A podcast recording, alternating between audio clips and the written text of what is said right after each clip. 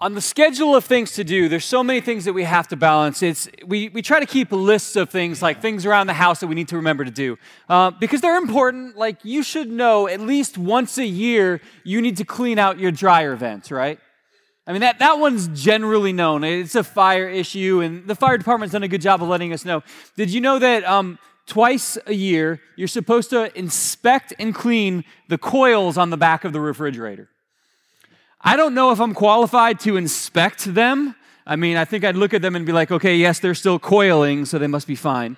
Um, but it's one of those things. Twice a year, you're supposed to inspect and, clean the coils in the, in the back of your refrigerator. Uh, once every month, we are supposed to go around and check all the smoke alarms in our house. Once a month, all right? Every tw- or twice a month, you're supposed to clean the filter within your dishwasher. And this was the most surprising one to me. Many vacuums in their manual, they include instructions that you are supposed to daily do maintenance on your vacuum. Now, I don't know that I have room in my life for such a needy household cleaning device that it needs my daily attention.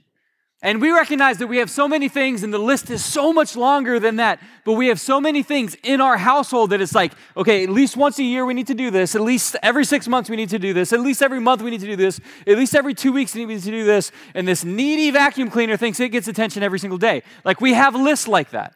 And we know that those things have to be done. And why is it that we take care of the things in our house so well most of the time?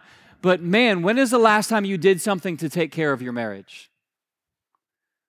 Now, look, you get bonus points because you're in here learning about how to take better care of your marriage. So, good job for you. But I, I really just want to press into the fact like, we know there's things that have to happen at least once a year. And why is it so easy to be like, I can't remember the last time we had a date night? Like there's things that to care for our marriage, we need to do them, routine maintenance. Otherwise, we will end up getting the message from our spouse saying, hey, we need to talk. And you know that when you get the text message, we need to talk, that's not ever a good talk. It's like, oh, there's been conflict there that's been building up, and it finally is reaching the bursting point where we can't pretend it's not there anymore, and we have to deal with it. And today's message, we're going to be talk, we're going to be, I'm going to be giving you four do's and don'ts for handling conflict in marriage. And this is something that you want to have reserved in your heart and ready for the future if you're not married yet, and it's something that you want to begin to apply if you're currently in a relationship. We're going to be looking at a passage from Ephesians chapter 4 today, and we're going to put it up on the screen. If you have your Bibles with you, you can turn to the book of Ephesians chapter 4, starting at verse 31. And the Apostle Paul is writing to the church in Ephesus, and he, and he instructs them, and he says, Get rid of all bitterness, rage, and anger, brawling and slander, along with every form of malice. There's a description of a marriage on a difficult evening right there. Get rid of all bitterness, rage, anger, brawling, and slander, along with every form of malice. Verse 32 Be kind and compassionate to one another, forgiving each other, just as in Christ God forgave you. Now, I want to talk about getting rid of bitterness, rage, anger, brawling, slander, every form of malice. Really, we could do this and talk about all kinds of different grievances. When I think about getting rid of these things, I'm actually, there's a memory that I have when I was a teenager. I was like 14 and just as dumb as a teenage boy can do. And I'm standing in, in one of my best friend's houses in the Lindsay residence, and his mom, Debbie, standing there, my friend William standing there, and we're talking and we're eating popcorn. And I dropped a piece of of popcorn that fell kind of like right by my feet. Now, I'm leaning against the refrigerator and I'm a dumb 14 year old boy. And so I'm like, I can either pick up that piece of popcorn and put it in the trash can like a civilized human, or I can just kick it under the fridge and it will cease to exist, like all things that go under the fridge in a 14 year old boy's mind. And so I obviously made the mature decision to just kind of kick it behind me under the fridge right in front of Mrs. Lindsay.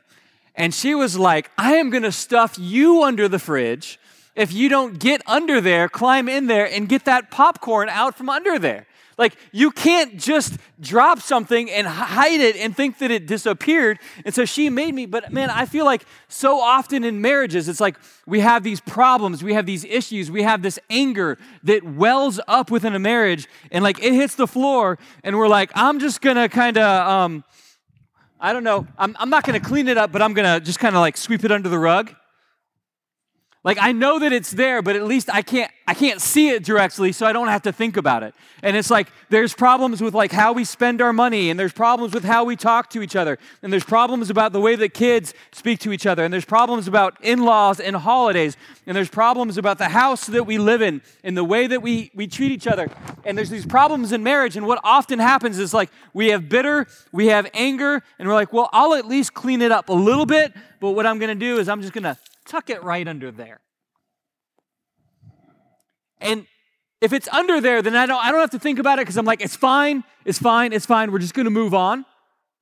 But also, if it's there, when I mess up and, and my spouse tries to say something about what I just messed up, I can be like, Do you see this mess from the last five years of our life?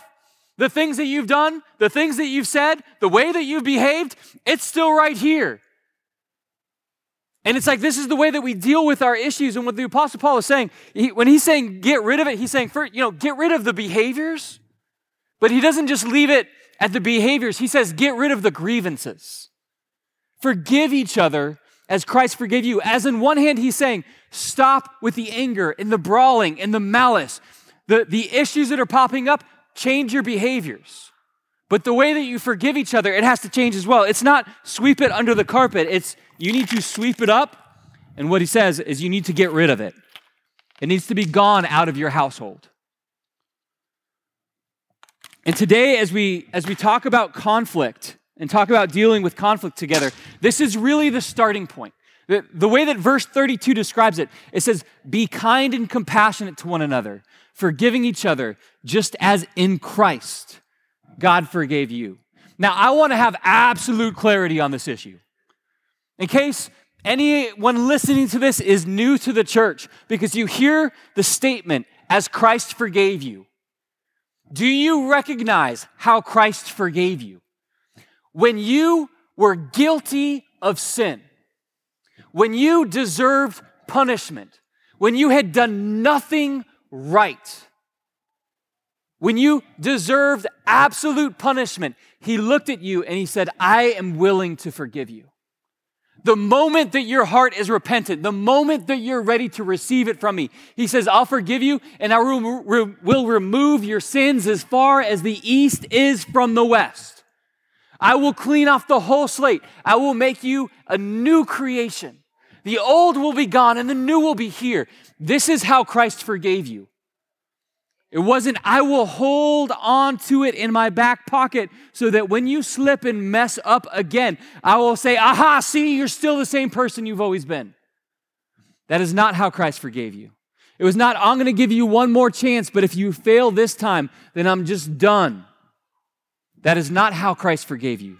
The way that Christ forgave you is He said, I'm giving you a completely new slate and I am adopting you into my family. The way that He describes it, He says, You're in my hands now and no one is strong enough to pry you out of my hands. That is how Christ forgave you. And that is the instruction to the church. And I will say that is the instruction for you and how you treat your spouse. You guys need to change some behaviors that are destructive, absolutely. But you also need to change your patterns of forgiveness in a way that lines up with Scripture. And I want to say, everything that I teach today is going to be focused around those who are saying Christ is the center of our life. And you can try to apply these things if Christ is not yet the center of your life, but I'm going to tell you, in order to have the foundation and the power to see it through, you have to reach the point where you say, I am loving my spouse not because of what they deserve, but because of my worship of who Christ is. And when Christ is the center, that is when you have the strength to be able to walk these things out. It really starts with that center point because this is the power for the way that we, we handle our conflict and our relationship with our spouse. When we, uh, and, and, this is really the starting point in the conversation of conflict. Number one, um, these are the do's and don'ts I'm going to give you today. Do have conflict but do not sweep it under the rug. And I want to start I want to start with that really basic thought of do have conflict because you need to have conflict in your marriage because you do have problems in your marriage. You have problems because you have two people in it. That's the starting point for problems. Because you see things one way and they see things another way. You feel things one way and they feel things in a different way. You do things one way and they do things in the wrong way. Right? I mean, that's how we view our marriages. And so there is conflict, even if the conflict is not on the surface yet. And this is one of the issues in so many marriages is you have one person who is such a peacemaker that they will keep secret from you all the ways that you've been hurting and offending them until they reach an exploding point. And this is a problem. If this is you, you need to no longer be afraid of having conflict with the person that you are in a marriage with.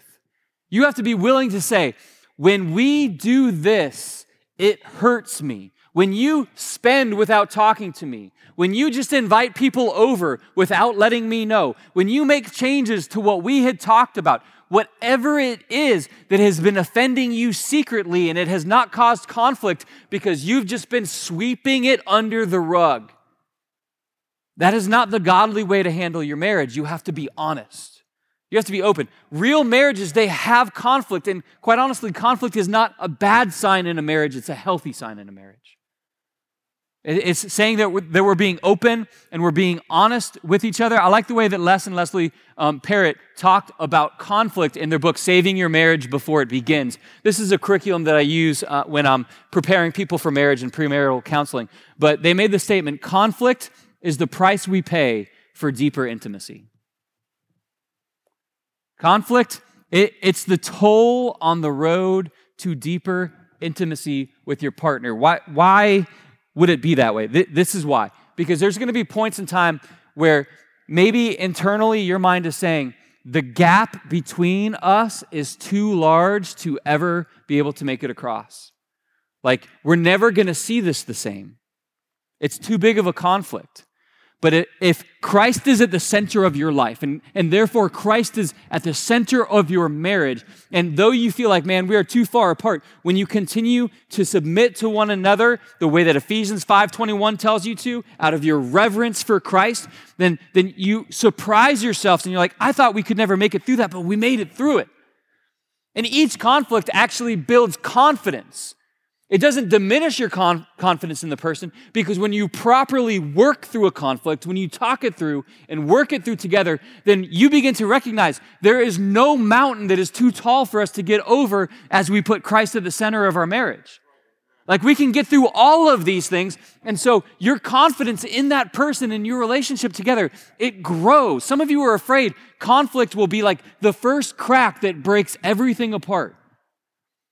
I want to you know, conflict is one of the first signs of healing because offense is already there. Conflict is recognizing that the offense is there and beginning the process of repairing it. And so, when there is problems, malice, anger, issues, get rid of it and be ready to forgive it completely. So, first, we have to acknowledge, we, ha- we have to have the conflict. We need to not sweep it under the rug. And, and th- this, is, this is how important resolving conflict was to Jesus. Matthew 5 23 and 24. Jesus is, is speaking, and he says, If you are offering your gift at the altar, and there you remember your brother or sister has something against you, leave your gift there in front of the altar. First go and be reconciled to them then come and offer your gift. Jesus is talking about the religious duty of a, of a Hebrew person that they were bringing their, their offering into the temple. They were bringing their sacrifice. This was how they, they stayed right with God. It was critically important for them to honor God in their sacrifice. And he said, if you're reaching that point where you're about to present the offering that God deserves, but you remember someone has something against you, they have a problem with you and you haven't tried to resolve it yet, and you remember that problem, you, you leave your, your gift there, you don't complete it, you stop that worship, and you go and you worship God in a different way by seeking reconciliation. Do you understand how important it is to the heart of God that we seek reconciliation? That he, and notice, he didn't give us the out. He said, if you remember that they have something against you. I mean, you can line this up with what the Apostle Paul taught. He said, as far as it depends upon you, live at peace with all people. He doesn't say wait for them to be ready. He doesn't say wait till they seek forgiveness. He says, when you remember that they have something against you, go and be reconciled to them. This is the main truth that I want you to see from this passage. Reconciliation, it always starts with you. Paul, that's not fair. Scripture isn't fair. Thank God that He is not fair. And the calling that He puts upon His people, in the eyes of the culture, it sometimes is not fair that He says, it's always going to be your responsibility, and you will always be without excuse. Try, seek it out, as far as it depends upon you. Reconciliation should start with you. It's like, well, they don't deserve that from me, though. You're right, they don't. But if Christ is at the center, we have to submit our will and our mind to his teachings. So we seek, we're, we're in our marriage relationship. They messed up. We're not talking to each other. It's their fault. I should just continue to give them the silent treatment. No. You go after them and you seek after them and you seek reconciliation. And so many people find themselves in difficult conflict within their relationships. And they have these behaviors. So it's like our, our marriage and our behaviors are so bad towards each other that it's impacting our kids and the way that our kids act. And, and uh, we're, we're just not being nice to each other. And so, Paul, could you meet with us and help us fix our behaviors? And I say, yes, I can, I can tell you how to, how to fix some things. But it really starts at the center of who you are. And they're like, well, no, we, we're, we're not so much into the God thing. Like, we just, we just need some of your tips and tricks to get along better. I'm like, it just, it just doesn't work that way. Let me show it this way. Go, go to the, the graphic. It's like they're upset with how the exterior parts of their life look. They're upset with their influence and their impact. They're upset with their actions and behaviors. But the values and beliefs and what's at the center of their life, they're like, that doesn't need to change. And I want to submit to you that whatever is at the center of your life, that is going to shape your values and beliefs. Your values and beliefs are going to shape your actions and behaviors, and then your actions and your behaviors will shape your influence and your impact on your family and your life around you. And if you are trying to just change behaviors, it's not really the behaviors that's the issue. And within the Christian church, I want you to hear me, me clearly on this. It is our reverence for Christ that should be at the center of how we treat our spouse.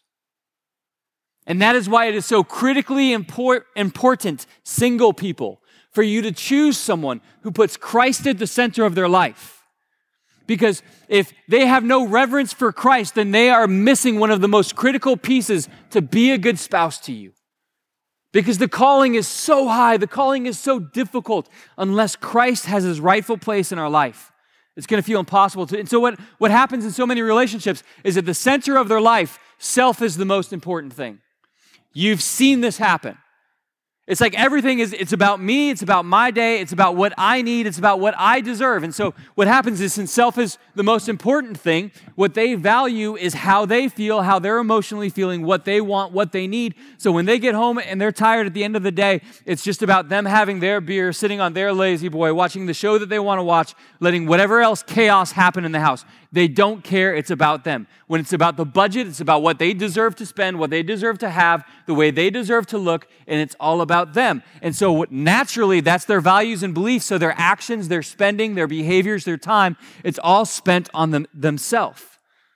And so if if this is you right now and you're trying to talk to someone to fix the actions in your marriage, I'm going to tell you it's not just about the actions, it's about the center. What's at the center matters the most. We understand that with self. It happens with kids. So many of us will put kids at the center of our life. And we'll say, I can't remember the last time that we went on a date night, but I can tell you all about the upcoming volleyball and karate and basketball schedule. We can't miss the theater performance and, and, the extra coaching that we get for volleyball. And I understand it's more than we really meant to spend, and we're gone from the house seven nights a week. But we want to make sure that our kid has every opportunity that they can to be a professional volleyball player one day.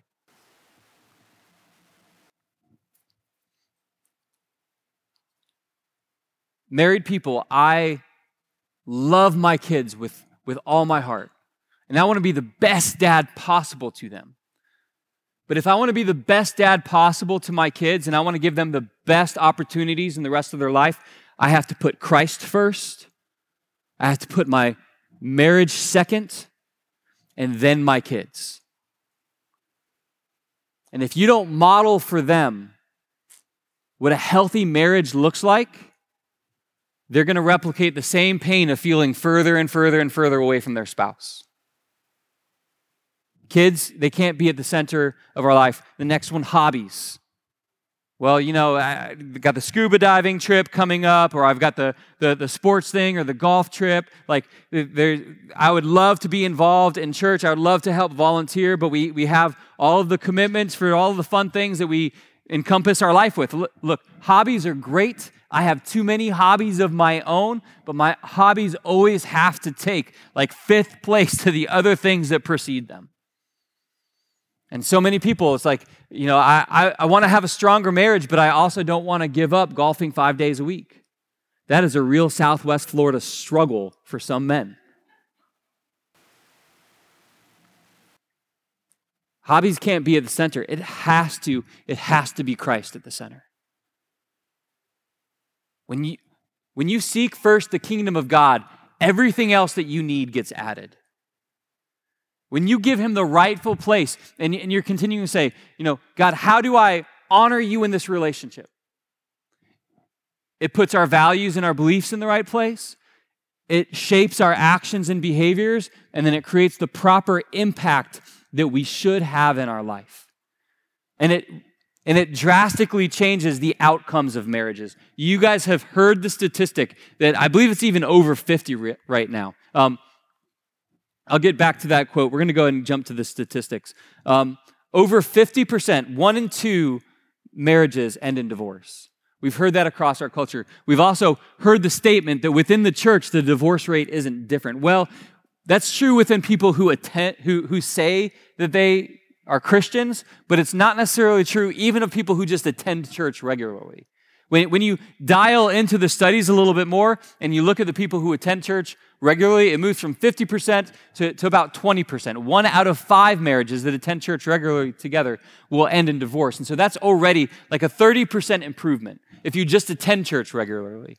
But did you know that if you pray together regularly and attend church regularly, what they found is one out of 1,500 marriages will end in divorce. That is a huge statistical change. When, when Christ is at the center of your life enough where you say, I will value time spent in prayer with you, and I will put at the forefront of our schedule time spent in worship with other believers, the likelihood of your marriage making it through your life changes dramatically. Self at the center, it's not going to work. Kids at the center, it's not going to work. Our mutual hobbies at the center of our life, it's not going to work. Put Christ at the center. And out of reverence for Him, submit your needs one to another. That's going to empower you guys to live. And so uh, we, we do have conflict. We, we don't sweep it under the rug. We do pursue God together, but we do not expect perfection. This is what it really gets at. This isn't saying that you know the, these these people become perfect. These one one thousand four hundred ninety nine people who pray together and attend church together. Those people have become perfect and they're conflict free. No, they're still going to experience conflict, but they have this this concept within them that we're going to pursue God together. Like that's part of who we are as a couple. Christ is the center of our lives individually. He's going to be the center of our marriage. And so we want to pursue. And so if you want to navigate conflict well, then you have to make the decision. We're going to pursue God together and we're not going to expect perfection out of each other. We're going to pursue the highest calling but we're also going to provide the highest grace. Because this is what happens sometimes in church couples. They will say, okay, we're pursuing the highest calling, and then I have the biggest stick to beat you down with when you make a mistake. I am going to shame you. I'm going to make you feel terrible. I will tell you you're a failure before God, before your family, and before your children. And I want to clarify for you that when you make a mistake, there is grace, but there should be this central concept within you that I have a purpose and a calling and a direction that my life is going to go on, and it's pursuing Christ together with this person that He's given me.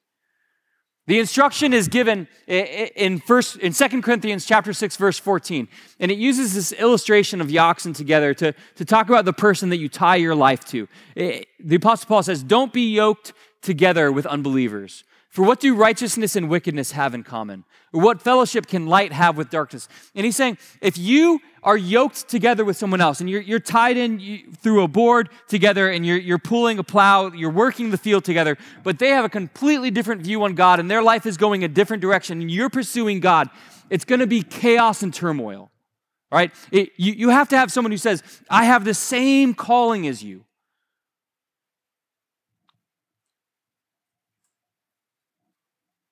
And I hope it hasn't been a long time in your household since a statement like, I want you to know that Christ is going to be the center of this house. In the way that I try to live, I wonder how long you guys have had the conversation. You said, Christ is going to be the center, and all of our other things will flow out of that.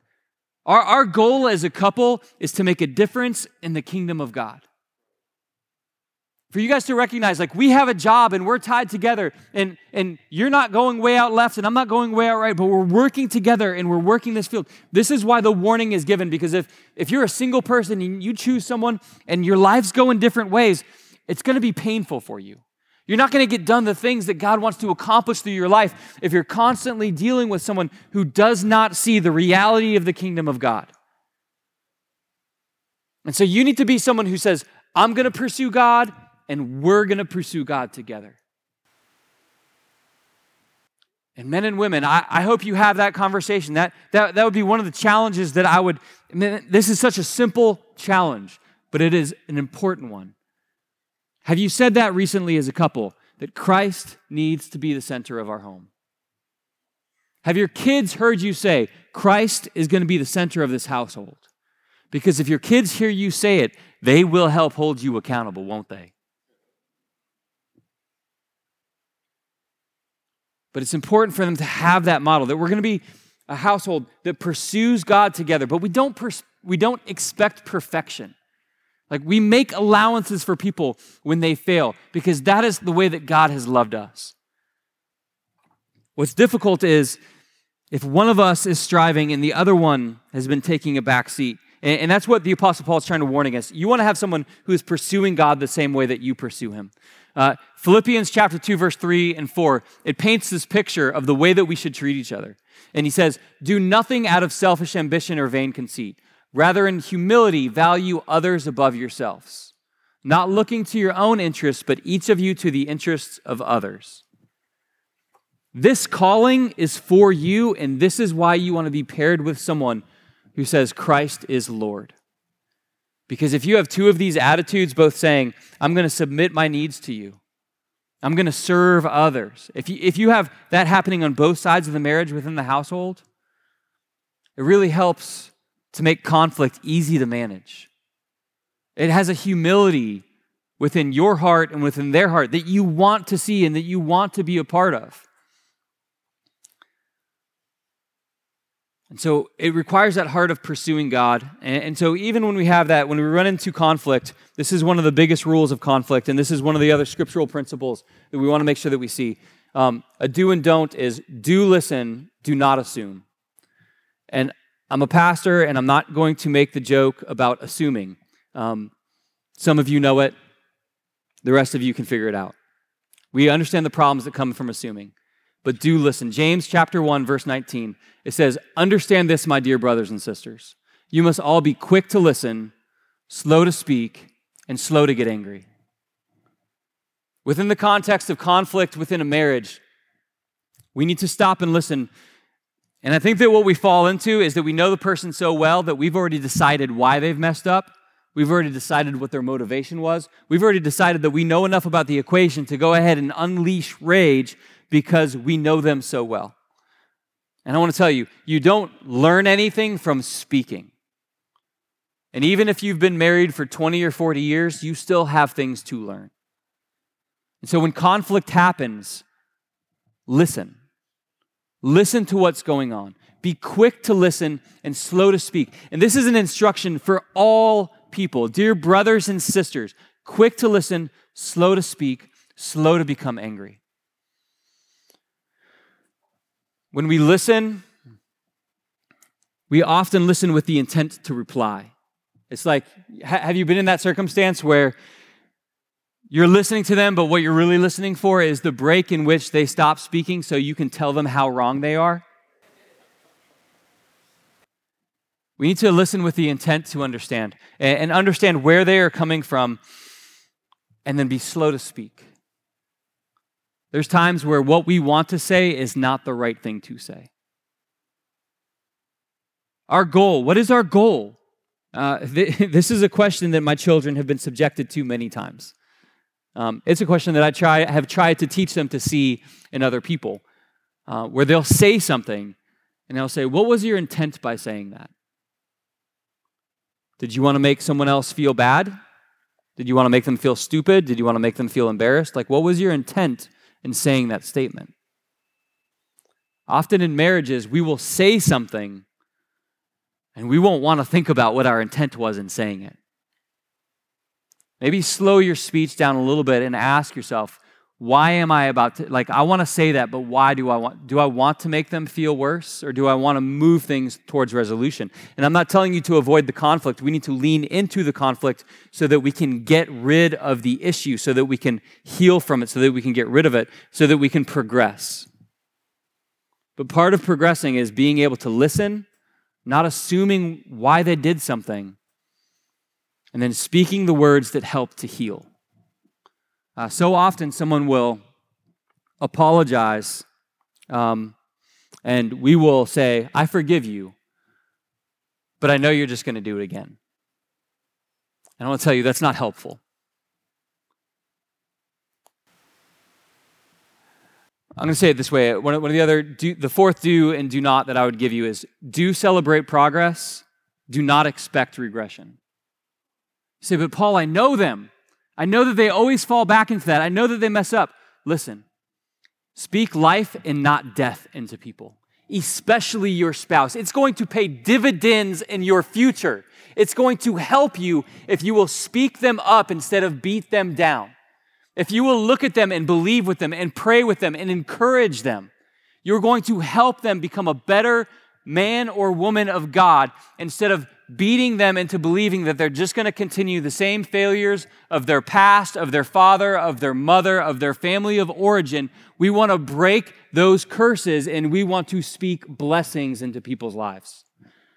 We're going to celebrate progress and we're not going to expect regression. Um, Collins family, w- w- will you guys go and make your way up in here? I'm going to have a little help. And band, you guys can make your way up and, and help me with um, the prop where I'm going to help kind of illustrate this a little bit.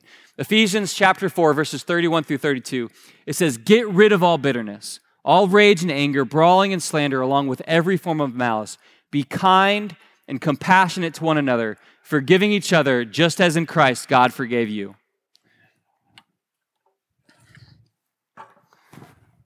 Now, one of my one of my friends used this at his church, and I and I loved it to illustrate. Um, when you go ahead and, and, and choose a seat, when you get married, you, you kind of get into a boat together, and I like to refer as to ca- tandem kayaks as relationship tests. Um, if you haven't had a good argument with your spouse in a while, go get in a canoe or a kayak together where you have to paddle, and it'll solve that. Um, it'll give you an opportunity to practice what we've been learning about today. But um, I, I, think that, here, you get that one because just stereotypically, this is how it works. Um,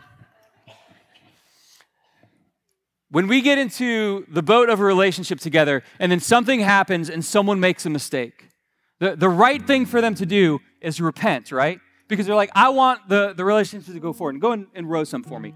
But if one side is rowing and trying to make the relationship go straight, but the other side isn't doing anything, what happens to them?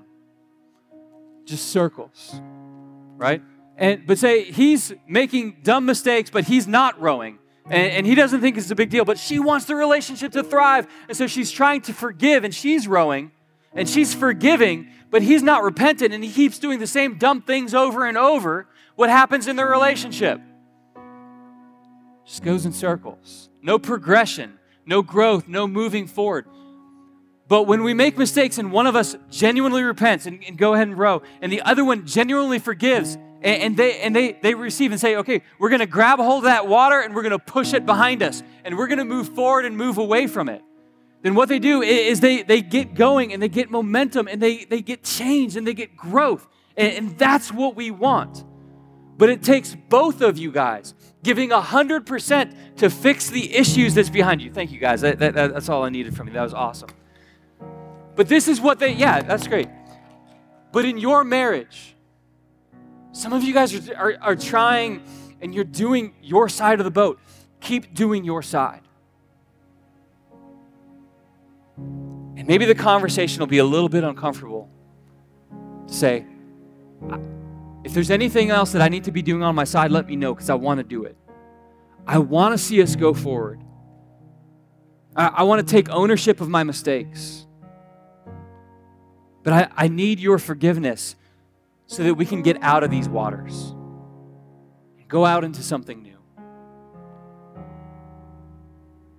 And on the side of forgiveness, it's, it's sometimes hard because the issue was real but for yourself, for your spouse, for your kids, out of reverence for Christ. When they have a repentant heart, it's time to forgive. It's time to move forward. And you're not going to make it out of conflict unless you have both happening. They can't keep repenting forever. There has to be a point where you say, just as in Christ God forgave me, I will forgive you. And when we have marriages that will model proper conflict management and proper forgiveness, we will get to be a light to the world, a light to our children, and a joy to each other. I'm going to pray for you, and at the end of the prayer and during the song, if you just recognize you need prayer over something, whether it's physical, whether it's something in your relationship, whether it's a spiritual matter, our prayer team's going to be right up here at the front. Don't pass the moment by without allowing God the opportunity to act in your life. And if He's challenging you to take a step, take that step. Let me pray. Father, I pray for the relationships and the people in the room that as I speak this, it sits heavy on their heart. And I pray that you would give them courage to take the step that they need to take, no matter how difficult it may be and no matter how long it's been coming, that they need to make this decision. Give them the courage they need to trust you. And that's what we recognize that at the center of all of the behaviors and attitudes and actions of our relationship, at the center of our life, it's you. It's you who we revere. And it's our reverence for you that shapes the way that we treat our spouse. So, Father, we lift up your name. And Jesus, had a love for you, we extend grace. And we ask for your strength to give the grace that is needed. We thank you for your endless love. In Jesus' name.